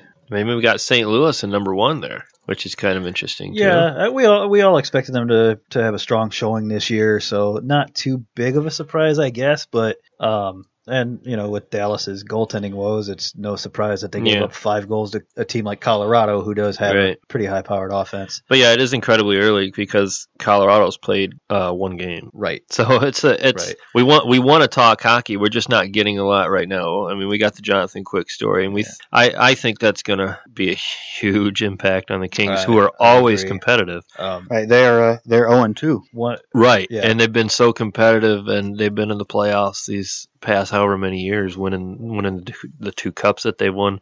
They're always a big force in the playoffs, but then to have Jonathan Quick out for that long, that's gonna hurt them. It's gonna change the landscape. It's gonna make it's gonna push teams like the Sharks up a little higher. Yep. You know, when it comes to the final standings and stuff like that. Uh, we'll, we will get into hockey a lot more as time goes on, and um, obviously once football ends, it'll be a lot of hockey and basketball from us. Um, but while football is going on, uh, one more thing to talk about from the world of football: uh, Fox Sports president says a possible Big 12 expansion isn't a good idea. Uh, the Big 12 has 10 teams because math. Mm-hmm. Um, and they they've been talking for a while about expanding. They you know they want to get two more in there at the very least. Uh, BYU, Houston, Cincinnati have been tossed around as schools to to pull in. Um, but uh, Eric Shanks, the president of Fox Sports, doesn't think that it's a good idea. Um, I have to disagree. You, they don't, ha- you know, they don't have the the conference championship because they only have ten teams. They don't, uh, you know, they don't have enough teams for them to really be a relevant conference anymore when all the other ones have 14 16 teams and everything like that um, they, i think they're in danger of losing their big five status if they don't expand Yeah. Well, who comes in to take it away from them though? Wh- which which conference? I don't think anyone has to take it away from them. They, you know, you- it's not like there's an official big. I mean, there is an of- kind of unofficial big five, but like there's not a committee that says, you know, oh nope, you're out. You're not a big five conference anymore. It just kind of happens. They're not viewed as as being that big anymore, and eventually, then the people that decide the bowl games and things don't view them as a big five and drop them out of you know automatic bowl berths and stuff like that. Right. Well, there there there's there's the issue of that, and there's there's also from a monetary standpoint, um, it's viewed as being better for the broadcasters if they don't expand right now, because they if they don't expand, there's a lot more money to go around for the teams that are there, and and there's a lot less you know work for people who have to cover 10 as opposed to 12 or 14 teams. Well, I, I mean, I get that side of it, but you know, if you if you want to be competitive and taken seriously, you need to have the same number of teams as the other big conferences. Right. You know, right now the MAC I believe has more teams than them. Uh, So- yeah, I think they have 12. yeah, yeah, they do. You know, Well, and the the problem though is they've they've already courted these teams. They they've already been you know offering these spots to to like Cincinnati and that, and that's going to hurt those teams because they're going to go back and say they're going to have to try and convince everyone that they didn't want to go to that conference anyway, and right? it, it's just a hassle for for teams like that who obviously you're not you're not courting the the big big schools you're courting some you know sort of mid-level FBS schools um, and they need you know positive publicity Well, the way Houston's been performing the last couple of years, I you know, I think they'd be they'd be an incredible addition uh, to the Big Twelve, and I, I think BYU would be a solid addition as well. Um, you know, they might not always be the best out there, but they've got the name recognition and the history, so I think that would be a good addition as well. Um, I've always I've always been in favor of realigning everything um, by region, but that's obviously never going to happen because the money Right. isn't there. I mean, you look at you look at football just in our area. Yeah, You know, we've got what eight teams in it, seven or eight teams in Ohio. You got another five or six up in Michigan. We could have our own conference just in these two states. Pretty much. Yeah, but then there there would be levels. You know, you'd have yeah, no one wants to see Bowling Green playing OSU every year. Right, right. Like as good as But Bowling as Green time was the goes past on- three years, As time goes on, nobody wants to see Indiana play OSU every year either because Yeah. OSU's just rolling over Indiana time and time again. So, I wouldn't say rolling over. They do have trouble. uh, well, yeah. but Nobody wants they're- to see anybody playing Rutgers Ex- anytime yes, ever. Exactly, that right there. I mean, th- yeah, yeah. Rutgers. Is, Rutgers OSU is the equivalent of OSU Akron. Yeah, that wasn't really fun to watch. So you know, I don't think I don't think arranging it geographically would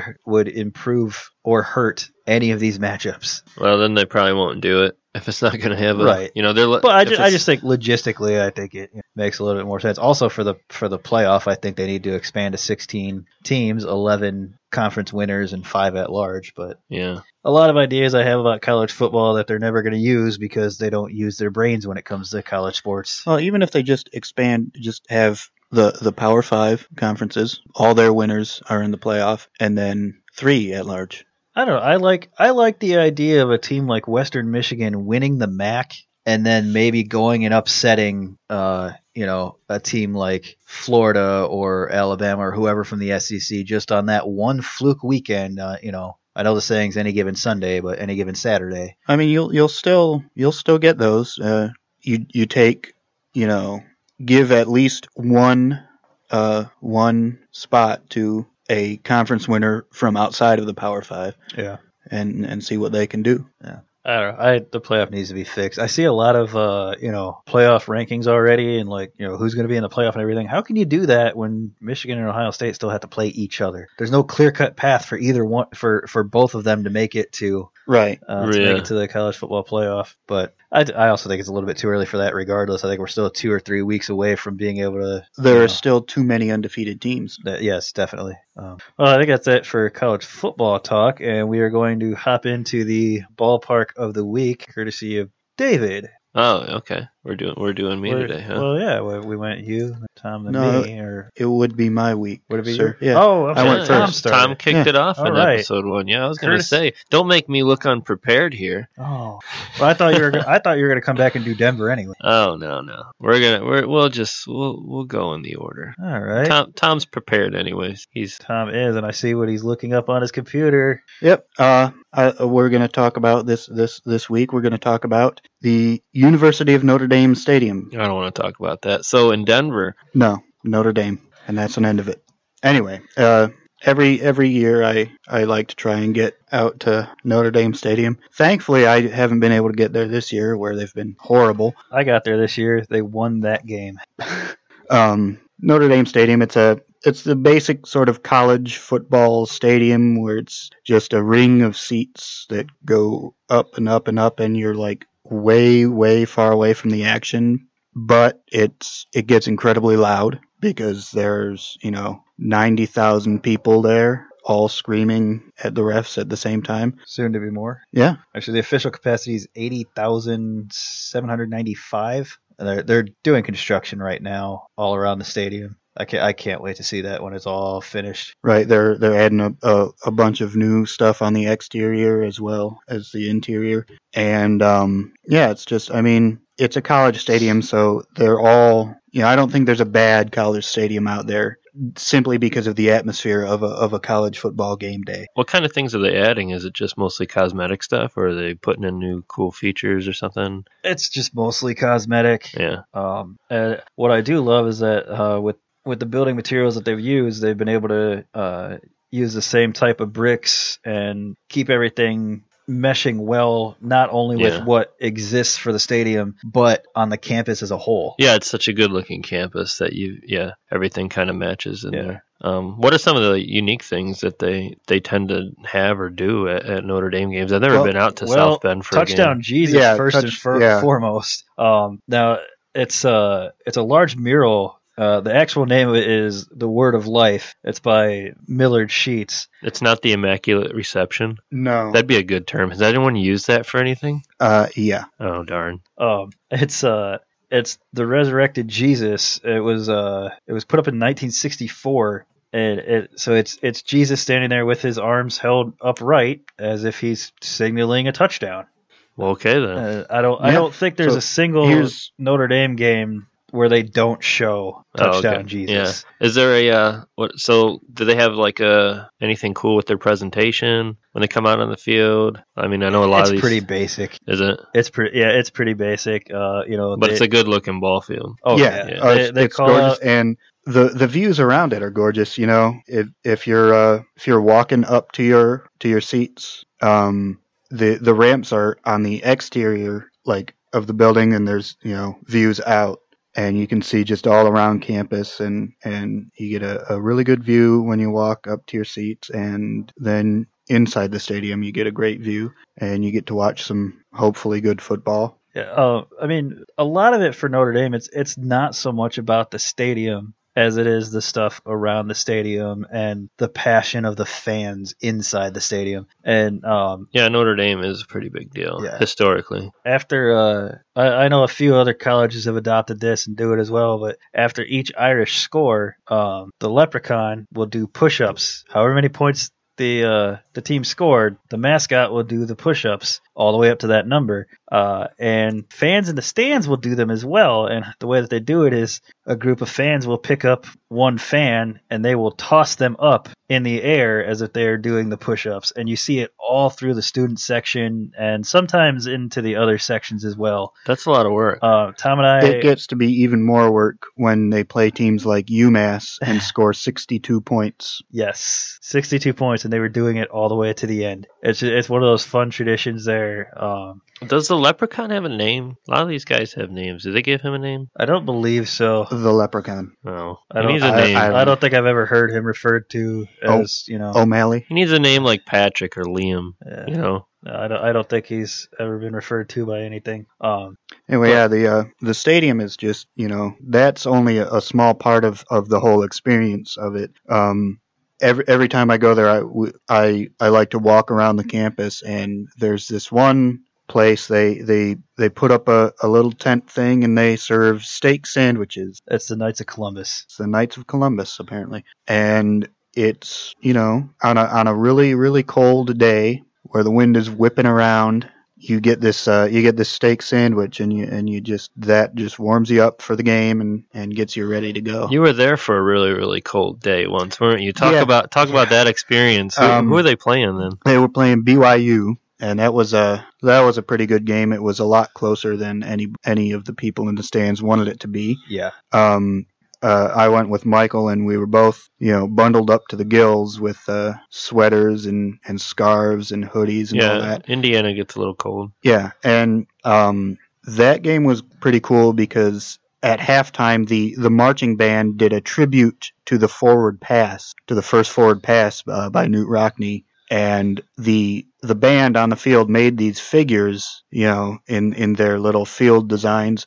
and it was two figures. One of them threw a football to the other one, and it was just something really cool to see. Yeah, we and the three of us have a special affinity for marching bands because not only are you know did we all play Sprats, but we also were um or is it it's Sprats Sports. sports. Not only were we all sports guys, but we were we were also all, all in marching bands. So that's that is actually a highlight for us at college football games. I know for very many people it's not. They go up and they get a hot dog, use the bathroom, or whatever. And that's fine. You don't have to appreciate it. We really appreciate it. Yes, we do. um, You know, we we we love watching it. Um, I'm not going to go so far as to say that it's a sport in itself, but it's something you can still compete at. yes, It's something you can which still we all, we all have and- competed. at. Yes, and we've all been to marching band competitions and and concert band competitions, and uh, s- so it's a real joy for us when we go to college games because not only are we getting that football product, but we're also getting that cool halftime show. I mean, it's been- if you if any if any of you ever go to an OSU game, like you want to watch that show, the OSU marching band is one of the best in the world. Yeah. and they, put on. are called the best damn band in the land. yeah, there you I go. disagree with that fact, but uh, but they they have such a they put on such a put out such a good product that that halftime show um, all the time and you know you gotta you gotta realize like the amount of work that it takes for a college marching band to pull off what they're doing there's just as much precision as in many other competitions but uh, one of my one of my favorite things in, in regards to the marching band is the trumpets under the dome. Before every game, the trumpet section from the Notre Dame band will go inside the Golden Dome and play Notre Dame Our Mother and the Notre Dame Victory March. If you get a chance to go to a Notre Dame game in your life, go to the trumpets under the dome. It is one of the most amazing things. People cram in there, and it, you got to get there early. You got to get there at least 45 minutes before to be able to get a to be able to get a spot under the dome to be able to look up. And there's there's two rings as you go up that the uh, trumpet players stand in, and they'll play down, they'll play up, so it echoes through the dome, and it's just one of the greatest things. And I I am a former trumpet player as well. I'm still a trumpet player, not as much as I used to be. Um, so that's that's extra special for me to watch. Um, I, I did get to go to it this last this last time I went actually without Tom this year. Well, it's all Um, part of the experience too. I mean, that's that's the right. thing about going to these games and going to these ballparks is many of them are such beautiful stadiums, but they also got such cool stuff going on tied to the presentation of the sport you're going to see. Right. Football seems to do it way more than any other sport as far as these extra these extra features of their presentation. Marching bands with college is such a huge part of it. Um, they're such a they're such a massive part of it. Seeing something like Notre Dame doing that that's pretty unique. You know, having no, them, yeah, no one else has the Golden Dome to go Yeah. to do that. Yeah, Kind of, no- that kind of stuff. you usually just see the band at, during the game sitting in their section Yeah. or doing the halftime show. Um, they also do a concert on the stairs before they head out to the, head out to the stadium too. Right, Right. before the trumpets come over to the dome. yeah, so you don't even have to be into marching band and all that. You're still there seeing like this cool hearing hearing this cool presentation. Well, and then it's all part of the whole pomp and circumstance of the game. on top of that, um, before the game, w- when the players go to the stadium, they actually they walk to the stadium, and you can you know people line up and and watch them walk, and you know they'll take pictures and and and get high fives from their favorite players, and and that's a really cool thing too. You know, you get to see them. You know, they're they're they've already prepared for the game, and now they're going to go play it. Yeah, it, it, Tom and I were able to line up the one year, and uh, we were not even two feet from from Coach Kelly. Um, so it was a pretty cool experience. Uh, during the during today's show, I left for a minute because I got a call from the Detroit Lions, and I, I informed the representative on the phone that uh, we had just covered yesterday's game for you on our podcast. So uh, maybe maybe when I have them call back later, I'll uh, have a little conversation. Oh, Yeah. that'd be nice. That'd be nice. He seemed pretty excited about it. He said, "All right, well, I'll let you get back to studio." awesome. Well, back, uh, back into Notre Dame, uh, just so many things to do on a campus. Uh, you got the cathedral, you got the grotto, you got all this, all this just wonderful stuff. Um, Catholic, it's even Yeah, it's that- more of yes. a, it's more of a special it's a more spe- of a special treat if you're Catholic. yeah, it is a little bit more special for me uh, than it is for Yeah, for maybe other people. Um, I mean, I would still appreciate seeing all the stuff, but Right. it, you know, But I mean, it, it's Notre Dame, you know. and it's it's really difficult to do all of it in just one Saturday. You know, Yeah, and then to to do it every Saturday home game. yeah, Yeah. Right, right. So, um, I I'd love to go back again this year, but not with the way Notre Dame football is playing right now. Do they play Rutgers later? I wish, I wish. So, well, I think that does it for the stadium. Uh, any more news to go over, guys? No, I, I don't think so. No. All right. Well, that is it for Ballpark Bros. Uh, make sure to follow us on Facebook and Twitter, and we will be coming back at you next Monday with our NBA preview show, and of course, all the scores and highlights from the uh, NFL games of the week. And the MLB playoffs. and the and MLB playoffs. a little bit more NHL now that there will be some. Yes. Yeah. There's gonna be there's gonna be a lot going on for a long time. So we will talk to you guys next week.